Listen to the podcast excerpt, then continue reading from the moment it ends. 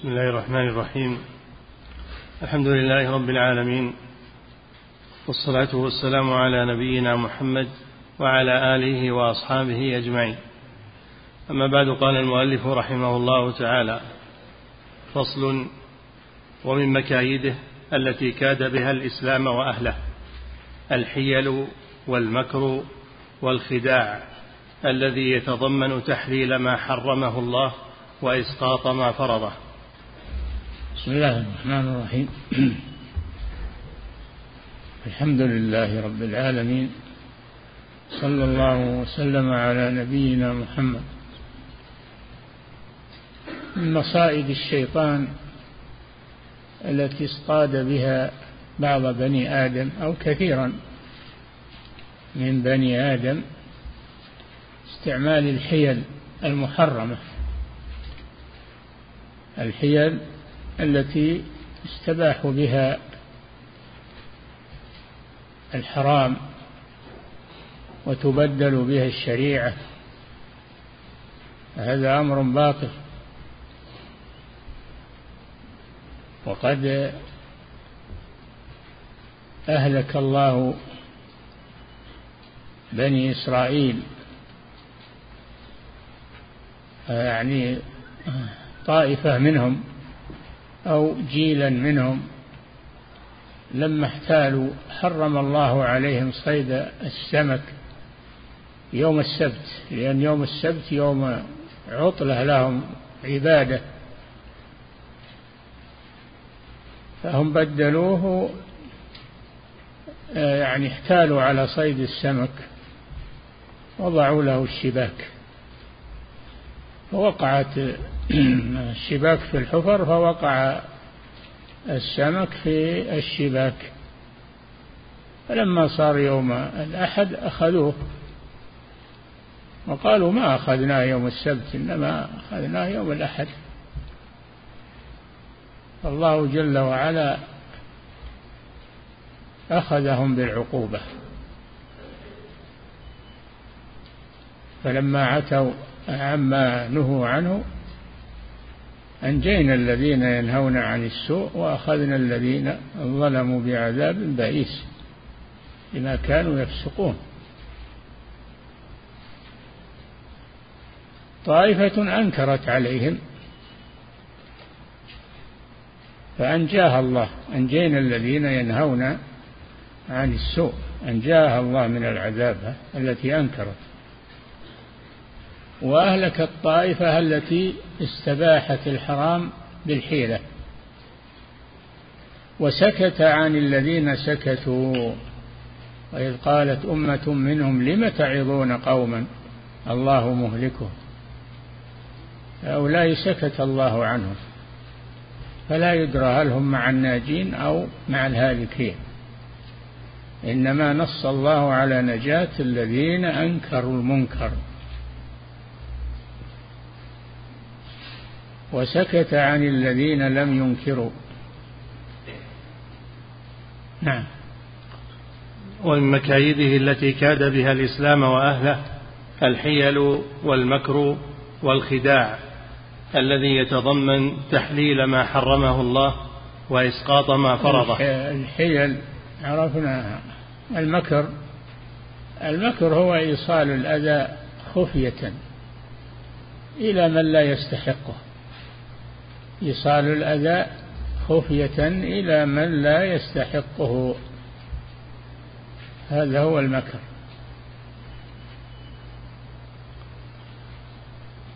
هذا المكر. والخداع. والخداع الذي هو تغرير بالناس يخدعونهم خادعون الله والذين آمنوا وما يخدعون إلا أنفسهم. فالخداع هو هو المكر بالناس. نعم. ومن مكايده التي كاد بها الإسلام وأهله الحيل والمكر والخداع الذي يتضمن تحليل ما حرمه الله وإسقاط ما فرضه. الحيل التي المحرمة هي التي بهذه الصفة استباحوا بها الحرام وكذلك المكر هو الذي يستباح به ما حرم الله. والخداع أيضا كذلك. نعم. الذي يتضمن تحليل ما حرمه الله وإسقاط ما فرضه ومضادته في أمره ونهيه. نعم. وهي من الرأي الباطل الذي اتفق السلف على ذمه.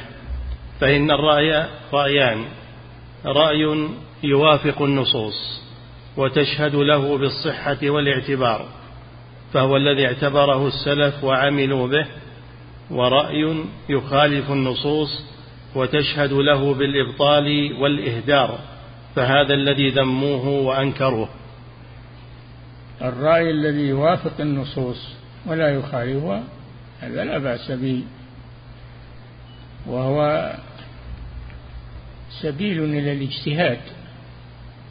في الأحكام الشرعية. هذا الرأي المحمود. الرأي المذموم هو الذي يستباح به ما حرم الله مثل فعل اليهود في أوامر الله ونواهيه. نعم. وكذلك الحيل نوعان. نوع يتوصل به إلى فعل ما أمر الله تعالى به وترك ما نهى عنه والتخلص من الحرام وتخليص الحق من الظالم المانع له وتخليص المظلوم من يد الظالم الباغي. فهذا النوع محمود يثاب فاعله ومعلمه. نعم. ونوع يتضمن إسقاط الواجبات وتحليل المحرمات وقلب المظلوم ظالما والظالم مظلوما والحق باطلا والباطل حقا. فهذا النوع الذي اتفق السلف على ذمه وصاحوا بأهله من أقطار الأرض. نعم. قال الإمام أحمد رحمه الله لا يجوز شيء من الحيل في إبطال حق مسلم. نعم لا يجوز استعمال شيء من الحيل يقصد به إبطال حق مسلم. هذا ظلم. ابطال حق المسلم هذا ظلم. بأي طريقة؟ ومنها الحيل؟ نعم. وقال الميموني قلت لأبي عبد الله. الميموني من أصحاب الإمام أحمد. نعم. وقال الميموني قلت لأبي عبد الله. أبو عبد الله هو الإمام أحمد. نعم. قلت لأبي عبد الله من حلف على اليمين ثم احتال لإبطالها فهل تجوز تلك الحيلة؟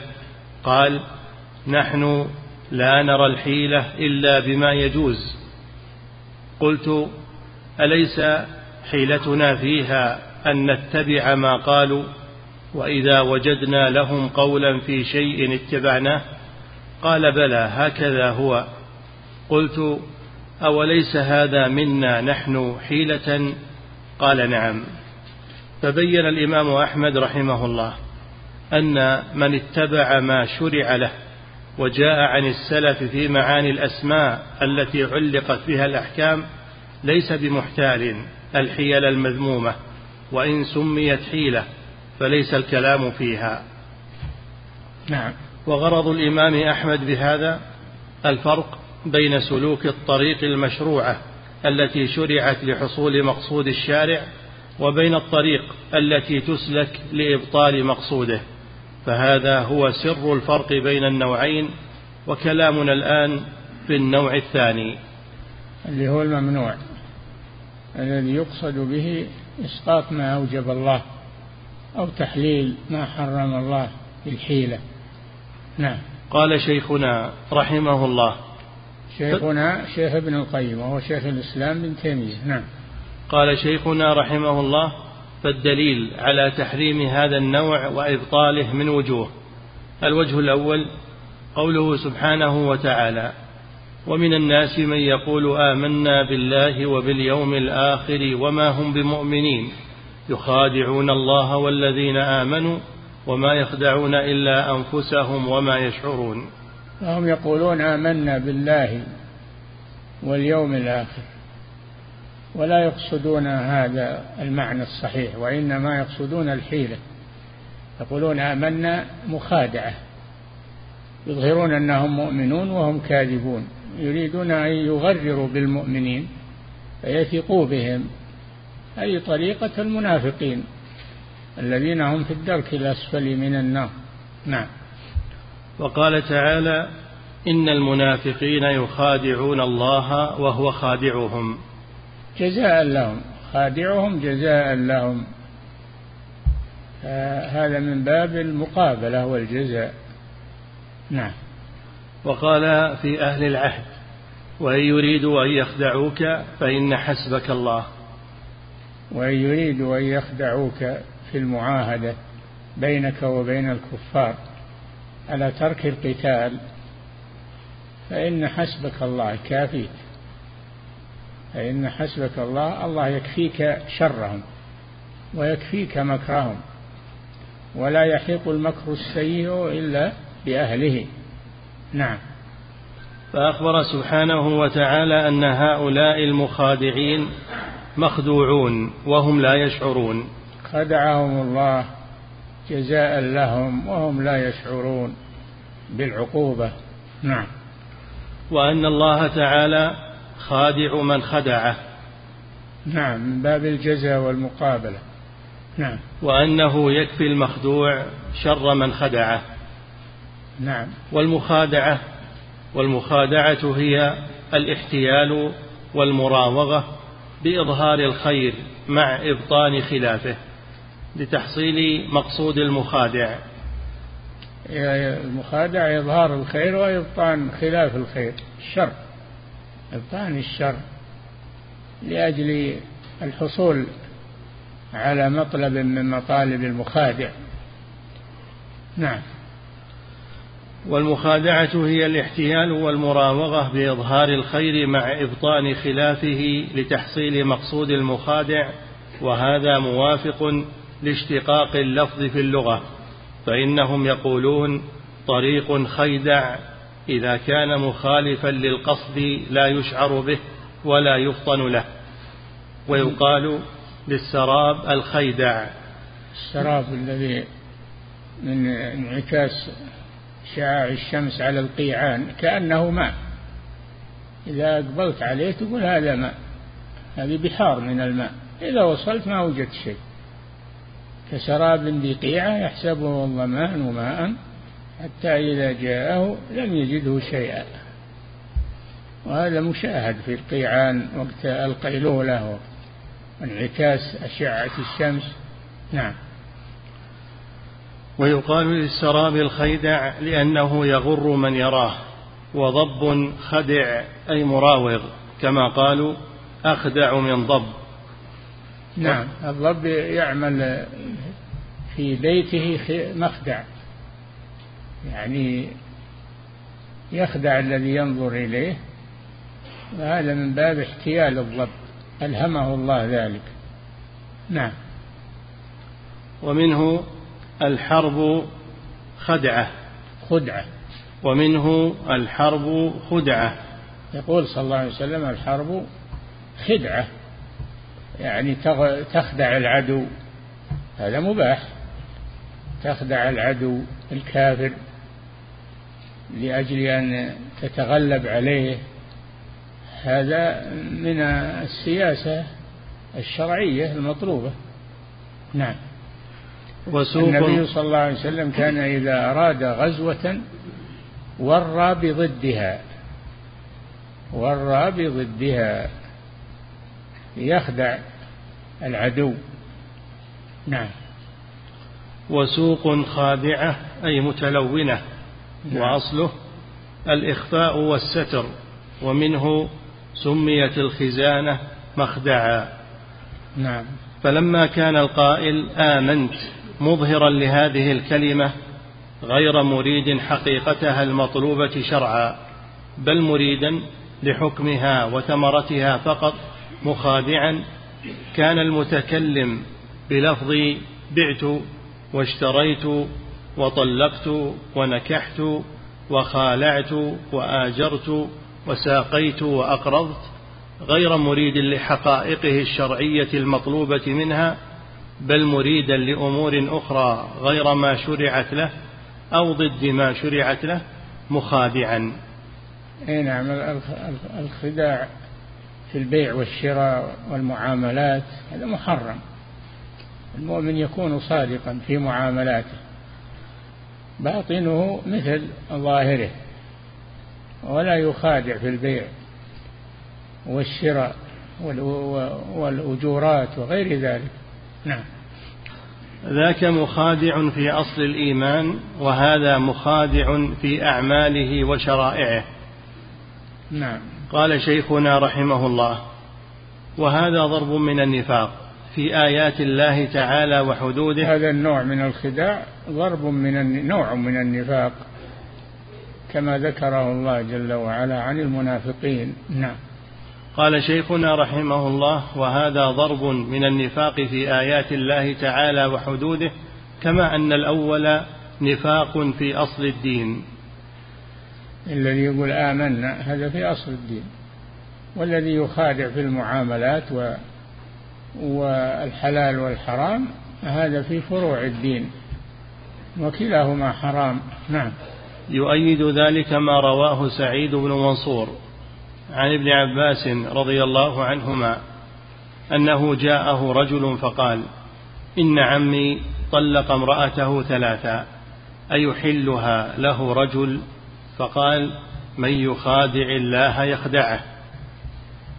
اي نعم. عم طلق امرأته ثلاثا ولا رجعة له عليها إلا بعقد جديد مع كونها تزوجت بعده زوجا آخر. لا تحل له من بعد حتى تنكح زوجا غيره. فإذا جاء مخادع وتزوجها لا لأجل قصد الزواج وإنما ليحلها للأول فهذا مخادع لله عز وجل مخادع للخلق ولا يجوز هذا. وهذا التيس المستعار الذي لعنه الرسول صلى الله عليه وسلم. نعم. وعن أنس بن مالك رضي الله عنه أنه سئل عن العينة يعني بيع الحريرة فقال إن الله تعالى لا يخدع هذا ما حرم الله تعالى ورسوله. نعم العينة ان أن يبيع سلعة صوريا ثم يسترجعها ثم يسترجعها من من المشتري.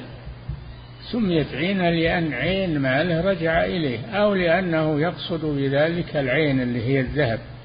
نعم.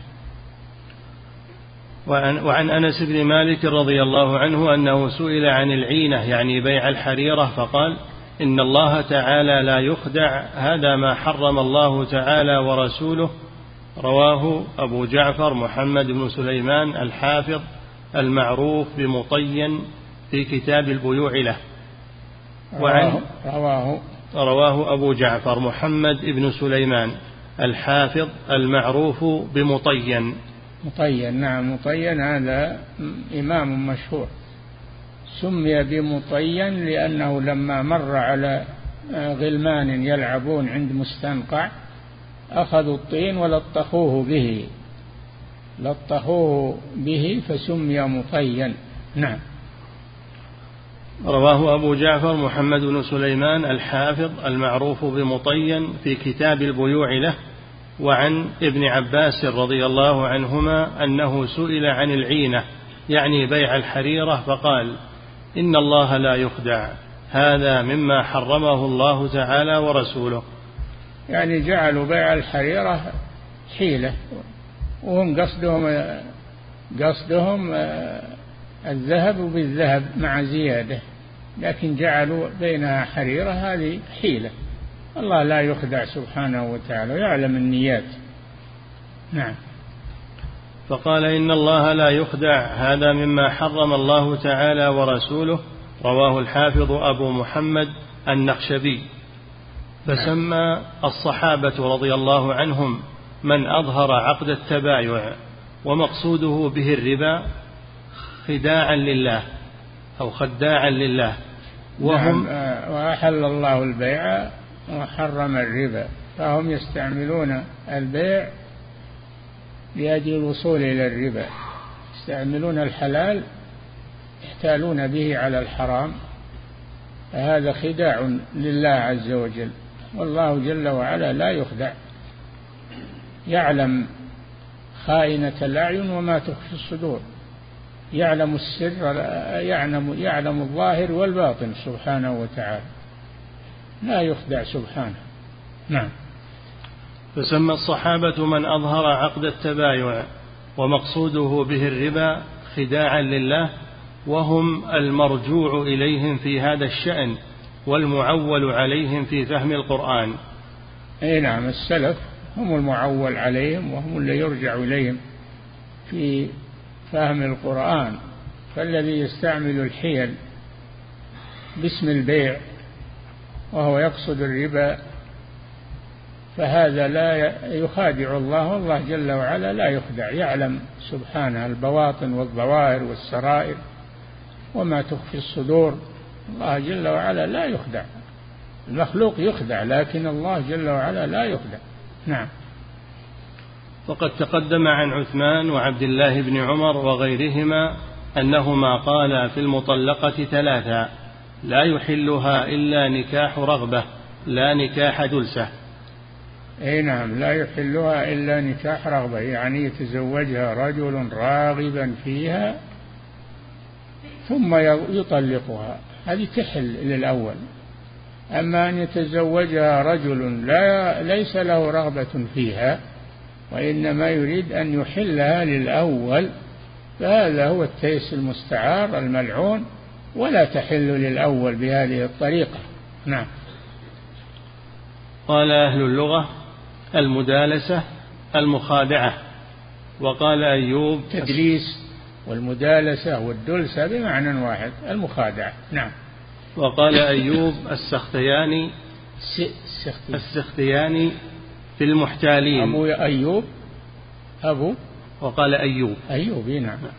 وقال أيوب السختياني في المحتالين يخادعون الله كما يخادعون الصبيان. فلو أتوا الأمر عيانا كان أهون علي. إيه نعم لو لو أخذوا الحرام يعني بدون حيلة كان أهون من اللي يستعمل الحيلة لأخذ الحرام لأنهم جمعوا بين الجريمتين أخذ الحرام واستعمال الحيلة التي توصلهم إليه. نعم. وقال أيوب السختياني في المحتالين يخادعون الله كما يخادعون الصبيان فلو أتوا الأمر عيانا كان أهون عليه وقال شريك ابن عبد الله القاضي في كتاب الحيل هو كتاب المخادعة نعم. وكذلك المعاهدون إذا أظهروا للرسول صلى الله عليه وسلم أنهم يريدون سلمه ومقصودهم بذلك المكر به من حيث لا يشعر فيظهرون له أمانا ويبطنون له, ويبطنون له خلافه. كما أن المحلل والمرابي. نعم. وكذلك وإن يريدوا أن يخدعوك يقول الله لرسوله صلى الله عليه وسلم لما ذكر وإن جنحوا للسلم اجنح يعني الصلح. أجنح لها توكل على الله إنه هو السميع العليم. وإن يريدوا أن يخدعوك فإن حسبك الله. الله كافيك إياهم وشرهم فلا يضرونك. نعم. كما أن المحلل والمرابي يظهران النكاح والبيع المقصودين ومقصود هذا المحلل الذي يتزوج المرأة المطلقة ثلاثا بقصد تحليلها للأول. هذا خداع ولا يجوز ولا تحل. للأول. هذا في النكاح. نعم. المحلل والمرابي. والمرابي الذي يستعمل الربا باسم البيع. اسم البيع. ما ما يصير بيع هذا يصير ربا.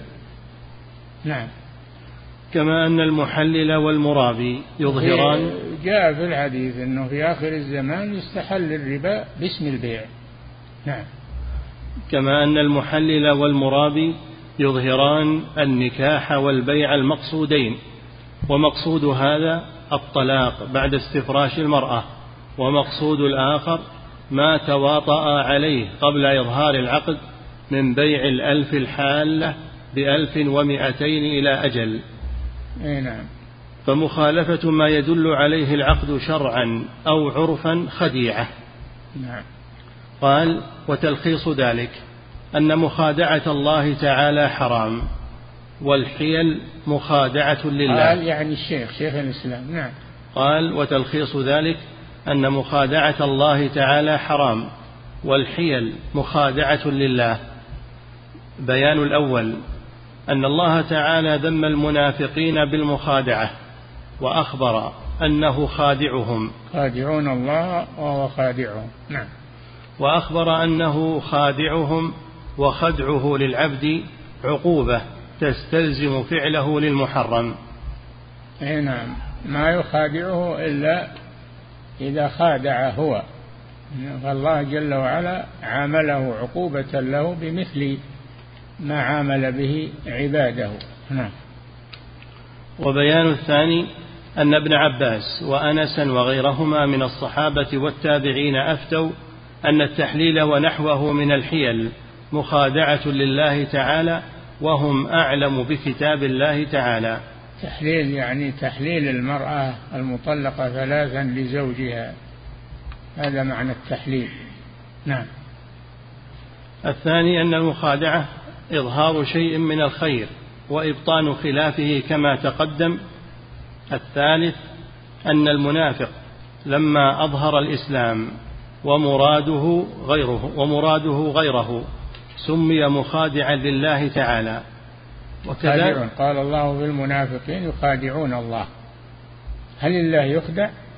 خادعون الله والذين آمنوا. نعم. وكذلك المرائي. فإن النفاق والرياء من باب واحد. نعم الرياء نفاق أيضا. والرياء يحبط العمل. يراءون الناس. والرياء على قسمين.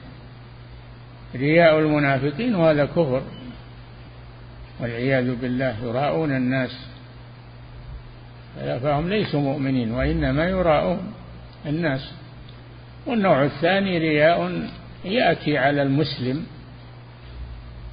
يعني يزين صلاته لأجل أو يزين قراءته من أجل أن يمدح ويثنى عليه هذا رياء وهو يحبط العمل الذي خالطه. نعم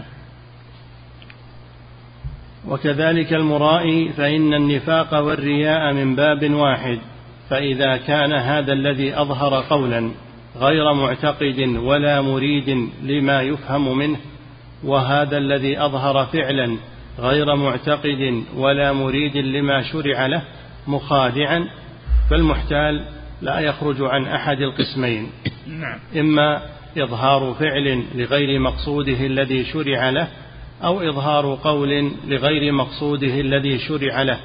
وإذا كان مشاركا لهما في المعنى الذي سمي الذي سمي مخادعين وجب أن يشركهما في اسم الخداع. وعلم أن الخداع اسم لعموم الحيل لا لخصوص هذا النفاق. نعم الخداع عام في كل ما ليس له حقيقة ليس على ظاهره. نعم.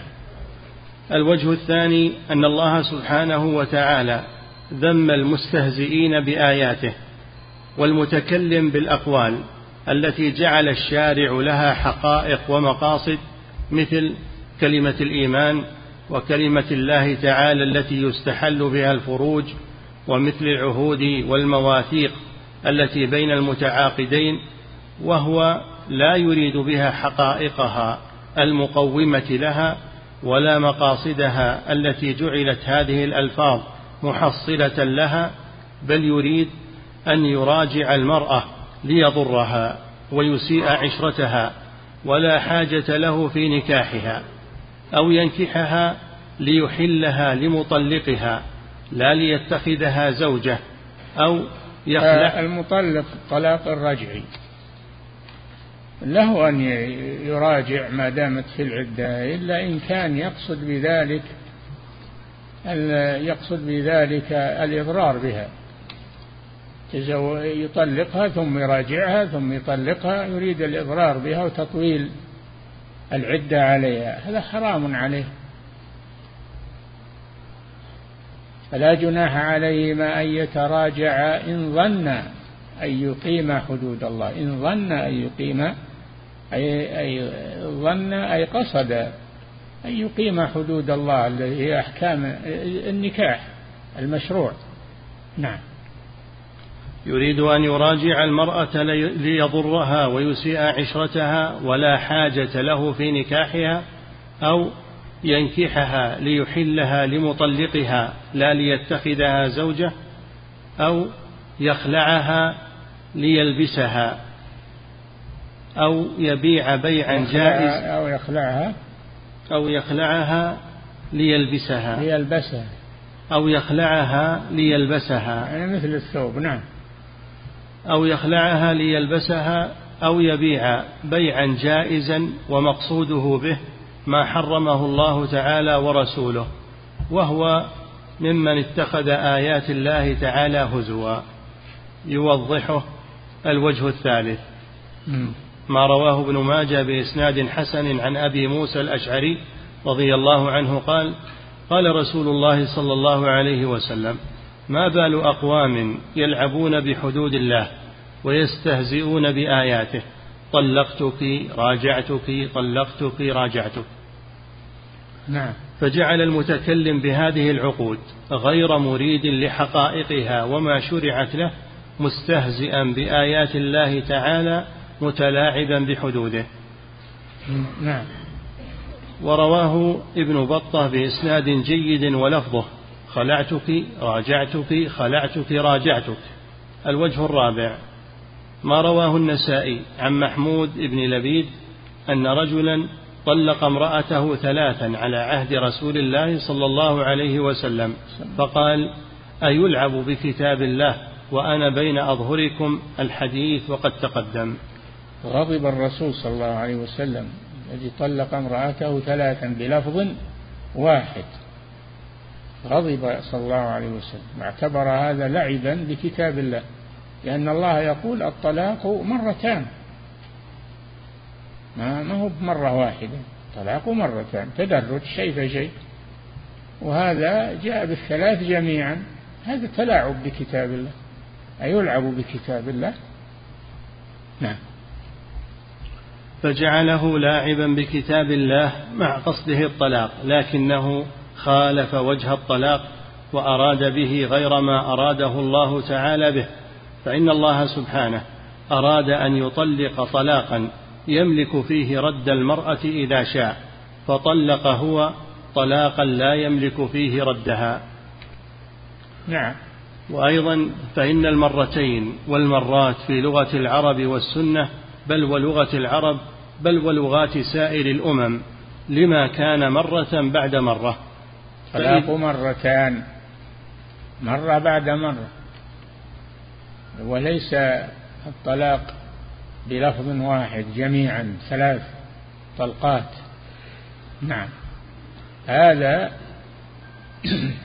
بعض الجمهور على عمر رضي الله عنه كان بالأول يجعله واحدة ثم لما كثر تلاعب الناس بالطلاق أمضاه عليهم.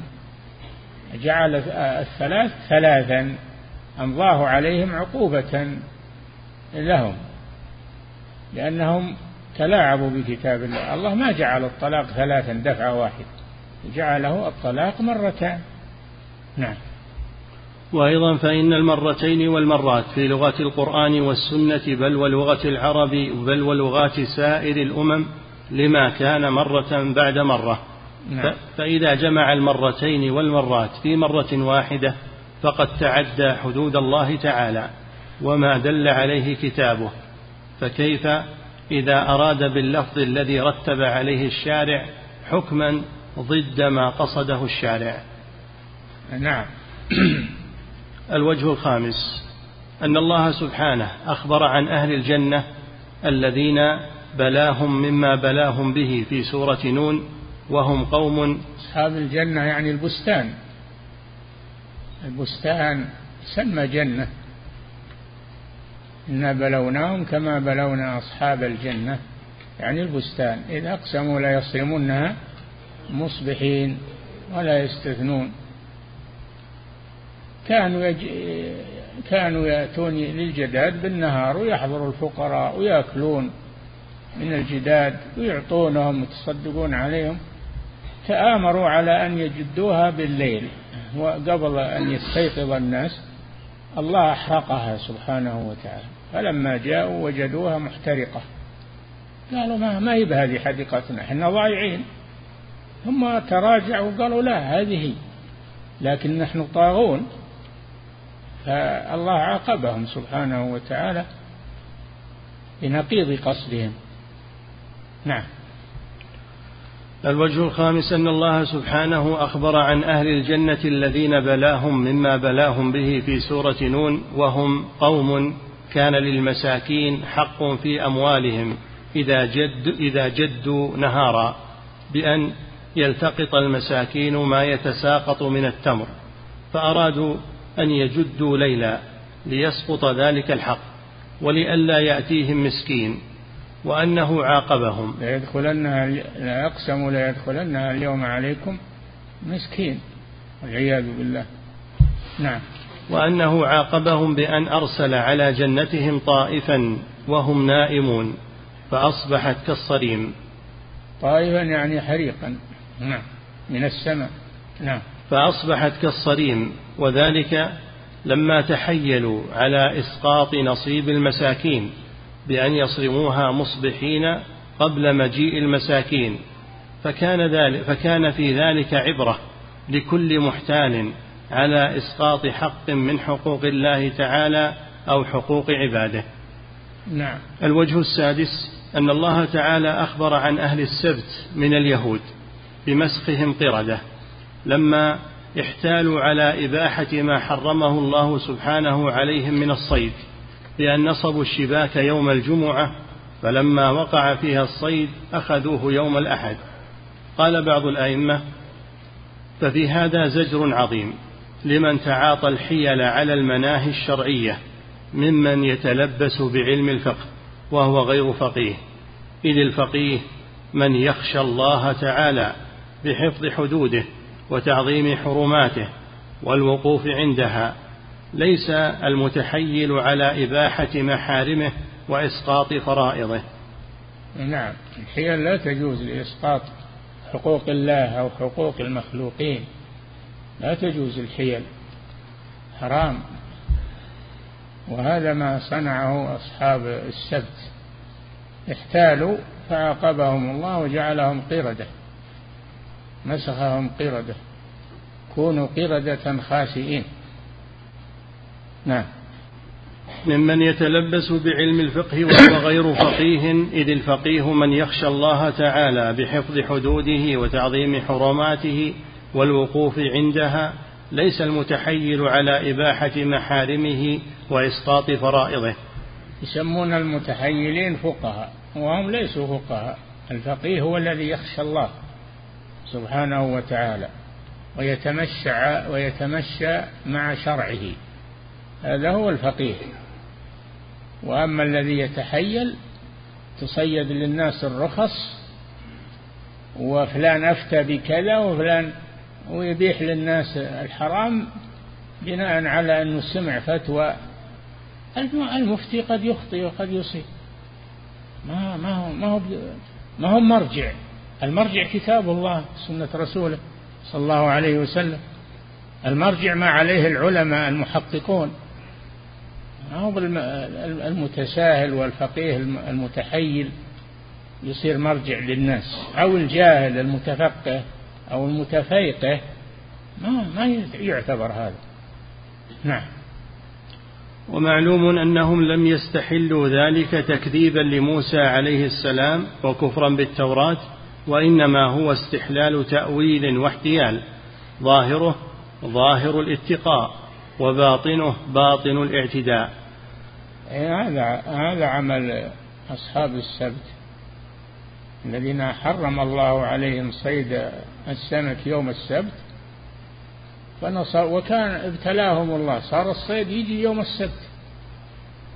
ابتلاء من الله سبحانه وتعالى. طمعوا لما شافوا كثرة الصيد يوم السبت اللي يجي على المحل هذا فهم طمعوا ونصبوا له الشباك.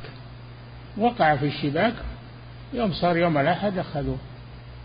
فمسخهم الله قردة. وخنازير. عقوبة لهم. نعم. ولهذا والله أعلم مسخوا قردة لأن صورة القرد فيها شبه من صورة الإنسان. نعم القرد فيه من شبه الإنسان. إنسان ممسوخ نعم. ولهذا والله أعلم مسخوا قردة لأن صورة القرد فيها شبه من صورة الإنسان وفي بعض ما يذكر من أوصافه شبه منه وهو مخالف له في الحد والحقيقة. فلما وليس معنى ليس القردة الموجودة الآن هي منحدرة من بني إسرائيل لا مثل ما يظن بعض الناس. الله لا يبقي الممسوخ بل يهلكه. فهم هلكوا ما هم موجود هذه قردة فصيلة هذه فصيلة من الخلق.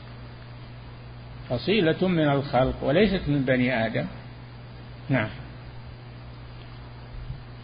فلما مسخ أولئك المعتدون دين الله تعالى بحيث لم يتمسكوا إلا بما يشبه الدين في بعض ظاهره دون حقيقته مسخهم الله تعالى قردة يشبهونهم في بعض ظواهرهم دون الحقيقة جزاء وفاقا.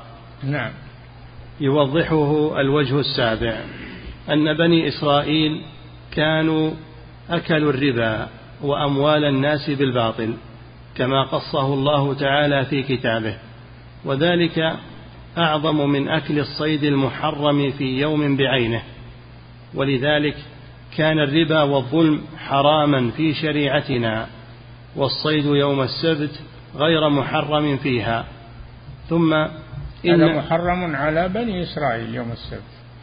أما نحن فأباح الله لنا الصيد في كل الأيام إلا في حالة الإحرام. إنسان محرم لا يصيد. حرم عليكم صيد البر ما دمتم حرما وكذلك الصيد في الحرم. الصيد في الحرم لا يصاد لا من محرم ولا من غير محرم. ما كان في الحرم لا ينفر صيده ولا يصاد. نعم. ثم إن أكلة الربا وأموال الناس بالباطل لم يعاقبوا بالمسخ كما عوقب به مستحل الحرام بالحيلة وإن كانوا عوقبوا بجنس آخر كعقوبات أمثالهم من العصاة. فيشبه والله أعلم أن هؤلاء لما كانوا أعظم جرما إذ هم بمنزلة المنافقين ولا يعترفون بالذنب بل قد فسدت عقيدتهم وأعمالهم كانت عقوبتهم أغلظ من عقوبة غيرهم. فإن من أكل الربا والصيد المحرم عالما بأنه حرام فقد اقترن بمعصيته اعترافه بالتحريم وهو إيمان بالله تعالى وآياته ويترتب على ذلك من خشية الله تعالى ورجاء مغفرته وإمكان التوبة ما قد يفضي به إلى خير ورحمة. ومن أكله مستحلا له بنوع احتيال تأول فيه فهو مصر على الحرام. غير احتيال ت... نعم. ومن أكله مستحلا له بنوع احتيال تأول فيه فهو مصر على الحرام وقد اقترن به اعتقاده الفاسد في حل الحرام وذلك قد يفضي به إلى شر طويل. نعم الذي يقع في الحرام ويعترف أنه حرام.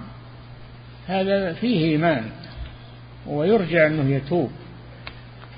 لكن الذي فعل الحرام متحيل على تحليله تحيل على تحليله. يقول ما هو بحرام؟ هذا من باب عمل الحيلة يظن أنها تحلل له فهذا يمسخ والعياذ بالله يمسخ قلبه عقوبة له. نعم. وقد جاء ذكر المسخ في عدة أحاديث قد تقدم بعضها في هذا الكتاب كقوله في حديث أبي مالك الأشعري الذي رواه البخاري في صحيحه وينسخ ويمسخ آخرين قردة وخنازير إلى يوم القيامة. نعم قوم في آخر الزمان يسهرون يستحلون الحرى. الحرى يعني الفرج بالزنا والحرير يلبسون الحرير وهو حرام على الرجال. ويستحلون الخمر والمعازف. هؤلاء يمسخون قردة وخنازير. عياذا بالله. نعم. وقوله في حديث أنس ليبيتن رجال على أكل وشرب وعزف فيصبحون على أرائكهم ممسوخين قردة وخنازير. نعم. وفي حديث أبي أمامة يبيت قوم على شرب الخمور وضرب القيان فيصبحون قردة. وحديث عائشة يكون في أمتي خسف ومسخ وقذف. وفي, نعم. وفي حديث أبي أمامة أيضا يبيت قوم من هذه الأمة على طعم وشرب وله فيصبحون وقد مسخوا قردة وخنازير. وفي حديث عمران بن حصين يكون في أمتي قذف ومسخ وخسف. وكذلك في حديث سهل بن سعد وكذلك في حديث علي بن أبي طالب وقوله فليرتقبوا عند ذلك ريحا حمراء وخسفا ومسخا. وفي, وفي حديثه الآخر تمسخ طائفة من أمتي قردة وطائفة خنازير. وقوله في حديث أنس رضي الله عنه ليكونن في هذه الأمة خسف وقذف ومسخ في حديث أبي هريرة رضي الله عنه يمسخ قوم من هذه الأمة في آخر الزمان قردة وخنازير. قالوا يا رسول الله أليس يشهدون أن لا إله إلا الله وأن محمدا رسول الله؟ قال بلى ويصومون ويصلون ويحجون. قالوا فما بالهم؟ قال اتخذوا المعازف والدفوف والقينات فباتوا على شربهم ولهوهم.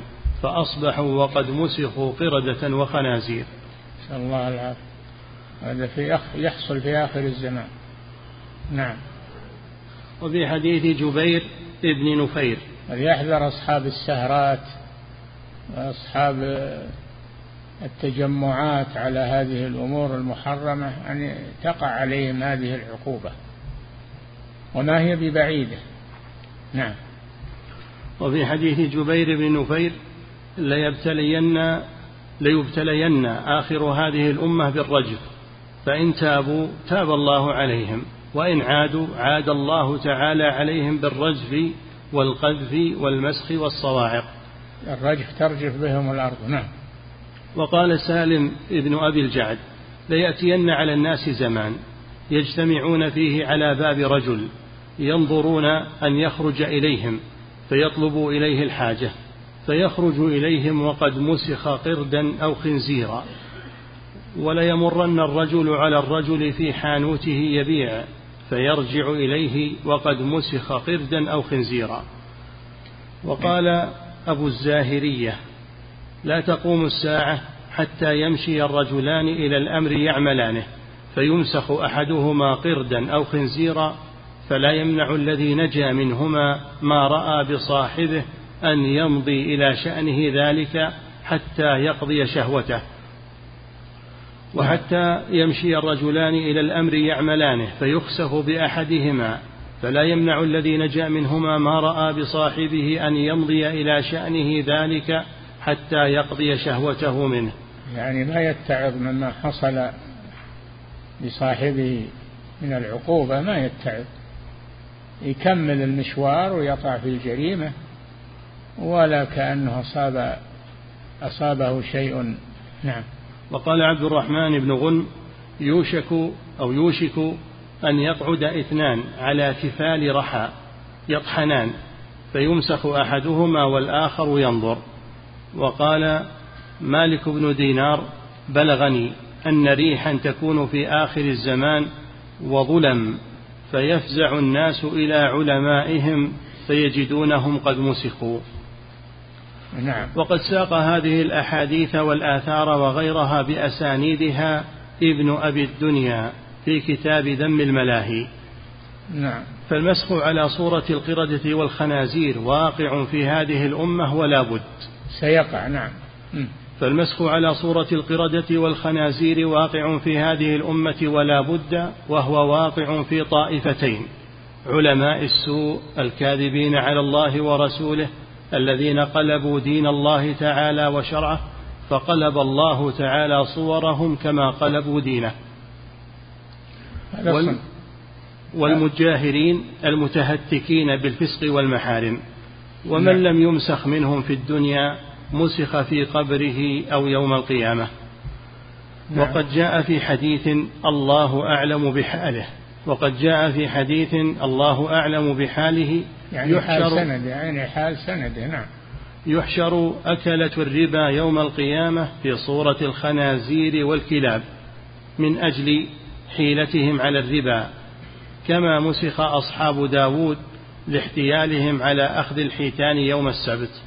نعم. وبكل حال فالمسخ لأجل الاستحلال بالاحتيال قد جاء في أحاديث كثيرة. قال شيخنا رحمه الله وإنما ذاك إذا استحلوا هذه المحرمات بالتأويلات الفاسدات فإنهم لو استحلوها مع اعتقاد أن الرسول صلى الله عليه وسلم حرمها كانوا كفارا ولم يكونوا من أمته. ولو كانوا معترفين بأنها حرام لأوشك ألا يعاقبوا بالمسخ كسائر الذين يفعلون هذه المعاصي مع اعترافهم بأنها معصية. ولما, ولما قيل فيهم يستحلون فإن المستحل للشيء هو الذي يفعله معتقدا حلة فيشبه أن يكون استحلالهم للخمر يعني به أنهم يسمونها بغير اسمها. الشراب الروحي والويسكي وما أشبه ذلك يسمون الخمر بغير اسمها نعم.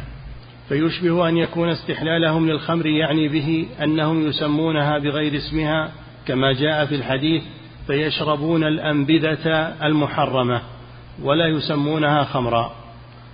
واستحلالهم المعازف باعتقاد النبيذ النبيذ المحرم هو الذي اشتد. إذا اشتد يعني أزبد فإنه يحرم لأنه صار خمر. أما قبل أن يشتد يشرب النبيذ. كان النبي صلى الله عليه وسلم ينبذ له ويشرب. نعم فإذا صار اليوم الثالث أمر به فيهرق عليه الصلاة والسلام. نعم. فيشربون الأنبذة المحرمة ولا يسمونها خمرا واستحلالهم المعازف باعتقادهم أن آلات اللهو مجرد سمع صوت فيه لذة. يقولون هذه فن يعني المعازف والمزامير هذه فنون يسمونها فنون بغير اسمها وهي معازف ومزامير ما هي فنون. نعم. واستحلالهم المعازف باعتقادهم أن آلات له مجرد سمع صوت فيه. المغني أو العازف يسمى فنان يمدح بهذا. نعم. واستحلالهم المعازف باعتقادهم أن آلات اللهو مجرد سمع صوت فيه لذة وهذا لا يحرم كأصوات الطيور. واستحلال الحرير وسائر أنواعه. واستحلال الحرير وسائر أنواعه باعتقادهم أنه حلال في بعض الصور كحال الجرب وحال الحكة ونحوها نعم يباح للرجل لبس الحرير إذا كان به مرض يحتاج إليه مثل في حكة شديدة يلبس الحرير مثل الجرب. الحكة الشديدة هي الجرب يصير فيها الجلد أيضا فيه جروح أو فيه فيستعمل الحرير يجوز لبس الحرير في مثل هذه الحالة لأن هذا علاج. وأما لبسه للتزين به هذا حرام على الرجال. نعم. واستحلال الحرير وسائر أنواعه باعتقادهم أنه حلال في بعض الصور كحال الجرب وحال الحكة ونحوهما فيقيسون عليه سائر الأحوال ويقولون لا فرق بين حال وحال. وهذه التأويلات. بين الحلال والحرام. نعم. يباح لمن به جرب. أن يلبس الحرير ليخفف عنه آلام الجرب. يباح لمن آه، به حكة شديدة. وأن يستعمل الحرير. أما السليم لا يجوز له لبس الحرير. حرام على الذكور. نعم. وهذه التأويلات ونحوها واقعة في الطوائف الثلاثة الذين قال فيهم عبد الله ابن المبارك رحمه الله وهل أفسد الدين إلا الملوك وأحبار سوء ورهبانها؟ نعم. الدين أفسده الملوك الملوك الفاسدين يعني. الملوك الفاسدين الذين يتبعون شهواتهم وأهواءهم. ما يفسد الدين إلا الملوك وأحبار سوء. أما الأحبار المعتدلون والعلماء المعتدلون لا يحرمون ما حرم الله. ورهبانها العباد العباد الذين يحرمون ما أحل الله ويتشددون. الرهبان ولا رهبانية في الإسلام. نعم. وهذه التأويلات ونحوها واقعة في الطوائف الثلاثة الذين قال فيهم عبد الله بن المبارك رحمه الله وهل أفسد الدين إلا الملوك وأحبار سوء ورهبانها؟ ومعلوم أنها لا تغني عن أصحابها من الله شيئا بعد أن بلغ الرسول صلى الله عليه وسلم وبين تحريم هذه الأشياء بيانا قاطعا للعذر مقيما للحجة. رأي يقول عبد الله بن المبارك رأيت الذنوب تميت القلوب وخير لنفسك عصيانها. وهل أفسد الدين إلا الملوك وأحبار سوء ورهبانها نعم. ومعلوم أنها لا تغني عن أصحابها من الله شيئا. يكفي يكفي. نعم.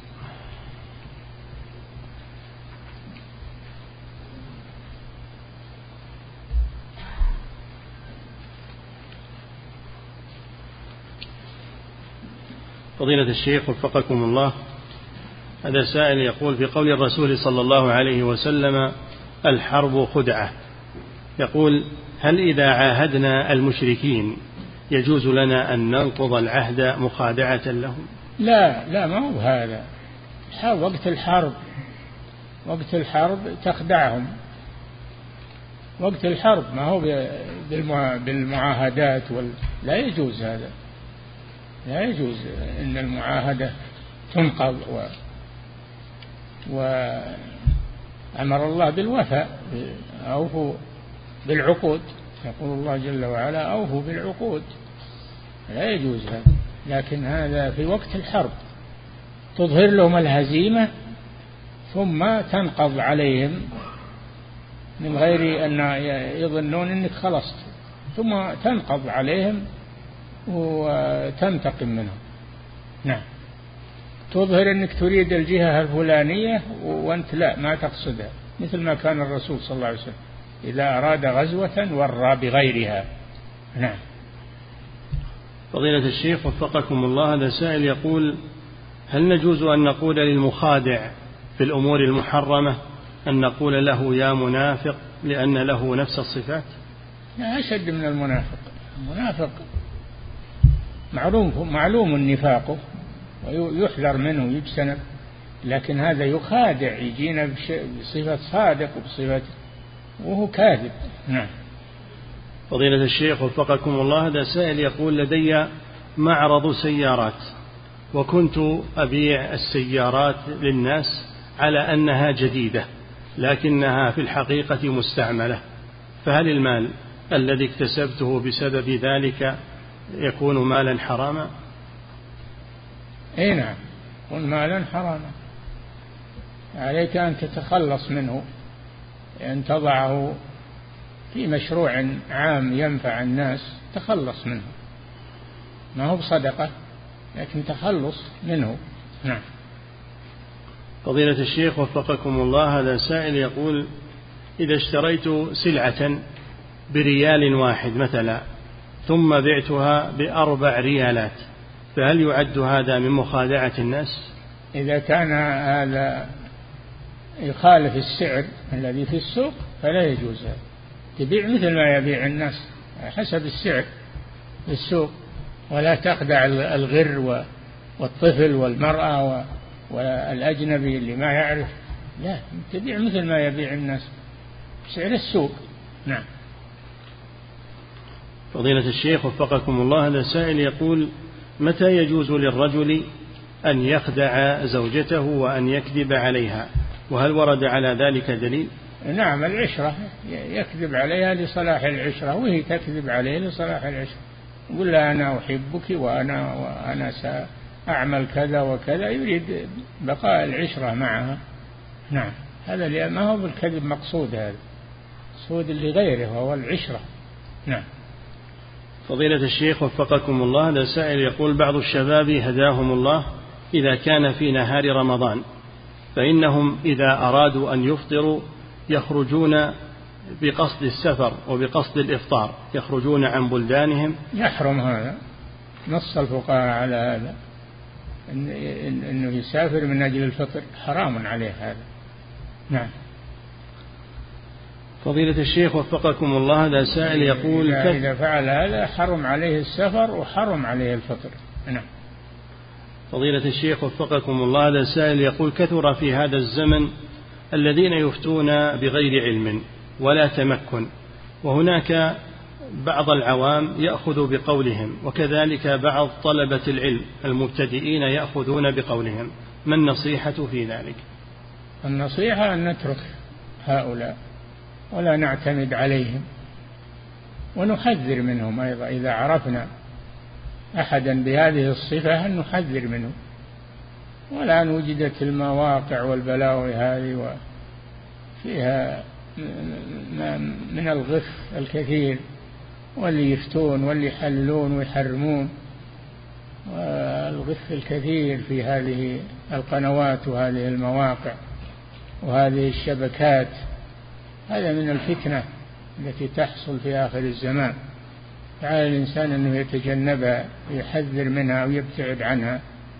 نعم ولا يغتر بما يلقى فيها. نعم. فضيلة الشيخ وفقكم الله هذا سائل يقول ينتشر عند بعض العامة أن الضب هو مسخ وأنه قد مسخ بنو إسرائيل بالضب ولذلك لم يأكله النبي صلى الله عليه وسلم. هل ذلك صحيح؟ هذا جاهل اللي يقول الكلام هذا. الضب هو الضب. هذه خلقته. ما هو ممسوخ من بني آدم. هذه خلقته وهو دابة سليمة. يأكل من العشب ومن الأشياء المباحة الطيبة وهو حلال. لكن الرسول لم يأكل منه لأنه ليس بأرض الحجاز. ما اعتاده الرسول صلى الله عليه وسلم. لما قدم له لم يأكل منه. قالوا أحرام هو؟ يا رسول الله. قال لا ولكنه ليس بأرض قومي فأجدني أعافه. نعم. فضيلة الشيخ وفقكم الله هذا سائل يقول هناك من يدعي أن هناك ما يسمى بالأناشيد يقول الإسلامية ويقلدون فيها صوت المعازف فهل هذا من الخداع والحيل المحرمة؟ يا أخوان ما فيها نشيد إسلامية. فيها نشيد نعم لكن إسلامية لا ما هي بإسلامية؟ هذه شعار إما آه، الطوائف المتحزبة الأحزاب أو شعار الصوفية. الأناشيد ما تكون إلا عند الصوفية وإلا عند الأحزاب والجماعات المتحزبة. ينشط بعضهم بعض فيها. نعم. فضيلة الشيخ وفقكم الله. هذا سائل يقول شاع بين بعض الناس أن يدفع الرجل رشوة لاستخلاص حقه والحصول عليه وبدون دفعها لا يستطيع ذلك. السؤال هل يجوز الدفع لمن يقف بطريق صرف هذه الحقوق؟ يا أخي هنا سلطة. إذا كان لك حق يقدم للسلطة واشتك وينصفونك يعطونك حق.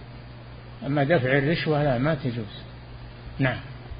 فضيلة الشيخ وفقكم الله هذا سائل يقول بالنسبة للبس الحرير للرجال في حال الجرب هل يعتبر من التداوي بالحرام؟ لا مباح في هذه الحالة.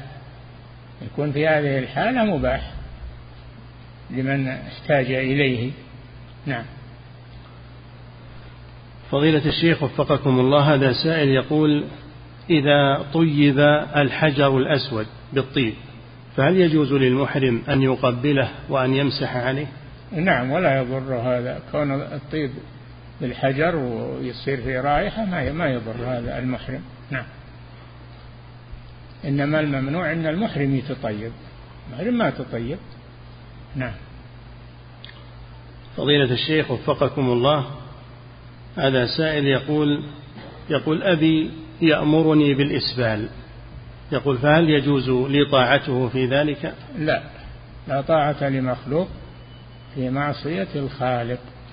والإسبال حرام. ما كان أسفل الكعبين فهو في النار. قول الرسول صلى الله عليه وسلم. نعم. فضيلة الشيخ وفقكم الله هذا سائل يقول هل يجوز إعطاء الزكاة لغير المسلم؟ هل يجوز إعطاؤها للكافر؟ المؤلفة قلوبهم من يرجى إسلامه أو كف شره وهذا إنما يكون لولي الأمر. إعطاء المؤلفة هذا لولي الأمر. أو كل واحد يعطي يقول هذا تأليف. نعم. فضيلة الشيخ وفقكم الله هذا سائل يقول رأيت رجلا يضع ورقة أمامه في التشهد الأخير ومكتوب فيها التشهد ليقرأه. يقول هل يجوز مثل هذا العمل؟ لا ما يجوز. المصلي لا يقرأ الكتابة لا من الجدران ولا من المصحف إلا المصحف إذا احتاج إليه إذا احتاج إلى المصحف. أما أنه يقرأ رسائل أو يقرأ أشياء أو كتابات على الجدران وهو يصلي هذا لا يجوز. نعم. فضيلة الشيخ وفقكم الله هذا سائل يقول ترقيم القبور. هل يعتبر من الكتابة المحرمة؟ نعم ممنوع هذا. هذا ممنوع الآن في مقابرنا ويمنعون منه. نعم. فضيلة الشيخ وفقكم الله هذا سائل يقول من دفع الزكاة لرجل مسكين يظن أنه مسلم؟ إذا أردت تعرف القبر ضع عنده حجر حط عنده حجر. شيء لا يعرفه إلا أنت. نعم علامة ما تعرفها إلا أنت. نعم. فضيلة الشيخ وفقكم الله هذا سائل يقول من دفع الزكاة إلى رجل مسكين يظنه مسلما ثم تبين بعد ذلك أنه غير مسلم فهل تجزئ عنه؟ لا ما تجزي ما تجزي يدفع بدالها نعم. فضيلة الشيخ وفقكم الله هذا سائل يقول الصلاة على النبي صلى الله عليه وسلم هل يجوز تكرارها في الركوع والسجود؟ الصلاة إيش؟ على النبي صلى الله عليه وسلم. إذا مر ذكره إذا مر ذكره في القرآن تصلي عليه في الصلاة. سرا لا ترفع صوتك بذلك. نعم. فضيلة الشيخ وفقكم الله هذا سائل يقول هل يجوز التلثم في الصلاة؟ يجوز للحاجة نعم. يكره لغير حاجة. ويجوز للحاجة. نعم. فضيلة الشيخ وفقكم الله هذا سائل يقول هل صحيح أنه لا سترة في الحرم بالنسبة للمصلي؟ سترة الإمام تكفي. تكفي سترة الإمام لكل من وراءه في الحرم وفي غيره. وأما آه، غير في غير صلاة الجماعة ما أنت بمانع الناس الناس يضطرون للدخول والمشي كثرة الناس ما تمنعهم خلهم يمشون ولا يضر هذا. نعم. فضيلة الشيخ وفقكم الله. توقف الناس لما أنك تخلص صلاتك ما تقدر. نعم. فضيلة الشيخ وفقكم الله هذا سائل يقول تقوم بعض الشركات بوضع بضائعها لدى المحلات لبيعها. أه؟ تقوم بعض الشركات بوضع بضائعها لدى المحلات لبيعها ولصاحب المحل نسبة محددة ريال أو نصف ريال مثلا ثم تقوم بإرجاعها إن لم يتم بيعها. فما حكم مثل هذا التعامل؟ حكمها إذا كان بذل التعب والسمسرة هذا حقه له. بدل تعب الذي تعب. ولو أن البيع رد ولا ياخذ بدل تعبه فقط. نعم. فضيلة الشيخ وفقكم الله هذا السائل يقول في دعاء الاستفتاح ما معنى ما ورد وتعالى جدك عظمتك. الجد يراد به العظمة. تعالى جدك أي جلت عظمتك. نعم. فضيلة الشيخ وفقكم الله هذا سائل يقول كيف الجمع بين قوله صلى الله عليه وسلم في كل كبد رطبة أجر. وبين قول كيف الجمع بين قوله صلى الله عليه وسلم في كل كبد رطبة أجر؟ وبين قوله عليه الصلاة والسلام ولا يأكل طعامك إلا تقي. ما بينهم تعارض حتى يجمع بينهم ما بينهم تعارض. أنت ما يعني تقصد أنك تجيب الكفار وتدخلهم بيتك لكن إذا جاء وصادف طعام وكلوا منه ما في معنى أو ضيف إكرام الضيف ولو هو كافر. تقري الضيف ولو هو كافر. نعم. فضيلة الشيخ وفقكم الله هذا سائل يقول يقول إذا ظلمني أبي أو ظلمتني أمي يقول هل يجوز لي أن أدعو عليهما؟ لا. لا تدعو عليهما. اصبر على ذلك. نعم. ولا تحرجهم. أنت اللي محرجهم. ما دعوا عليك إلا أنك محرجهم ومغضبهم نعم. فضيلة الشيخ وفقكم الله هذا سائل يقول ما حكم الاغتراب عن الزوجة أكثر من سنة من أجل العمل وكسب المعيشة؟ إذا رضيت الزوجة بهذا فلا بأس. إذا طلبت تحضر لها كل ستة أشهر. نعم. فضيلة الشيخ وفقكم الله هذا سائل يقول من كان دون البلوغ هل يجوز له أن يمس المصحف بدون طهارة؟ لا هذا التعليم تعليم القرآن للأطفال يمكنون من هذا تعليمهم إذا كان للتعليم أما غيره لا ما يمكن. نعم. فضيلة الشيخ وفقكم الله هذا سائل يقول ما حكم بداءة الكفار بالسلام؟ لا نهى عنه الرسول صلى الله عليه وسلم. لا تبدأ اليهود والنصارى بالسلام وإذا سلموا عليكم فقولوا وعليكم. نعم. وكذلك حفظك الله بدءهم بالتحية غير الإسلام كصباح الخير وصباح كذا. هو تحية صباح الخير هذه تحية ما تجوز. نعم. فضيلة الشيخ وفقكم الله وهذا يسأل يقول ما حكم تهنئة الكفار بأعيادهم؟ لا يجوز هذا. لا يجوز يهنئون بأعيادهم لأن ولا يجوز حضورها الذين لا يشهدون الزور والزور هو أعياد الكفار لا يحضرها المسلم. نعم. فضيلة الشيخ وفقكم الله هذا سائل يقول إذا علمت أن أحد الأصدقاء عادته أنه لا يجيب الدعوة ولا يرغب في ذلك فهل يشرع لي أن أدعوه إلى وليمة؟ أي نعم ادعوه إن أجاب الحمد لله وما أجاب فأنت أديت الذي عليك. نعم. فضيلة الشيخ وفقكم الله هذا سائل يقول إذا كان الإمام يخطب خطبة الجمعة وكان المأموم خارج المسجد فهل يجوز له أن يتكلم والإمام يخطب؟ هو جاي النبي يصلي ولا يمشي مع الطريق؟ إذا كان جاي النبي يصلي حاضر يستمع الخطبة ولا يتكلم ولو خارج المسجد. نعم.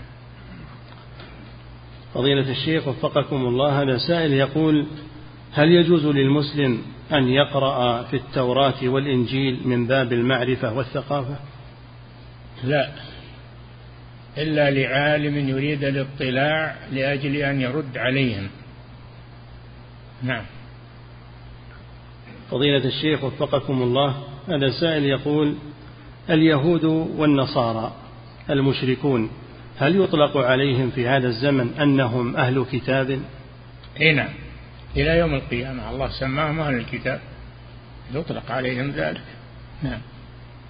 فضيلة الشيخ وفقكم الله هذا سائل يقول ما حكم وضع المظلات داخل المقبرة لأجل وقاية الناس من الشمس؟ ممنوع هذا. صادر بالقرار بمنعه وممنوع ما يمكنون من هذا. نعم. فضيلة الشيخ وفقكم الله هذا سائل يقول شخص مصاب بمرض العين. يقول هل يجوز له أن يذهب إلى راق ليرقيه أو لا بد أن يرقي نفسه هو؟ يجوز هذا وهذا يجوز يرقي نفسه ويجوز يذهب إلى راقي. نعم. فضيلة الشيخ وفقكم الله عند وفاة شخص فإن بعضهم يقول دفن في مثواه الأخير. يقول هل هذه العبارة مشروعة؟ لا ما هي مشروع ما هو بالأخير هذا. ما هو بالأخير الأخير دار القرار الآخرة الجنة أو النار هذه دار القرار. أما القبر معبر. زرتم المقابر زرتموها زيارة ذي وسترحلون عنها. نعم. وكذلك حفظك الله يسأل عن قولهم إذا مات شخص المرحوم فلان. يقول هل هذه العبارة مشروعة أيضا؟ رحمه الله بدل المرحوم يقول رحمه الله غفر الله له. نعم. انتهى الله تعالى أعلم وصلى الله وسلم على نبينا محمد.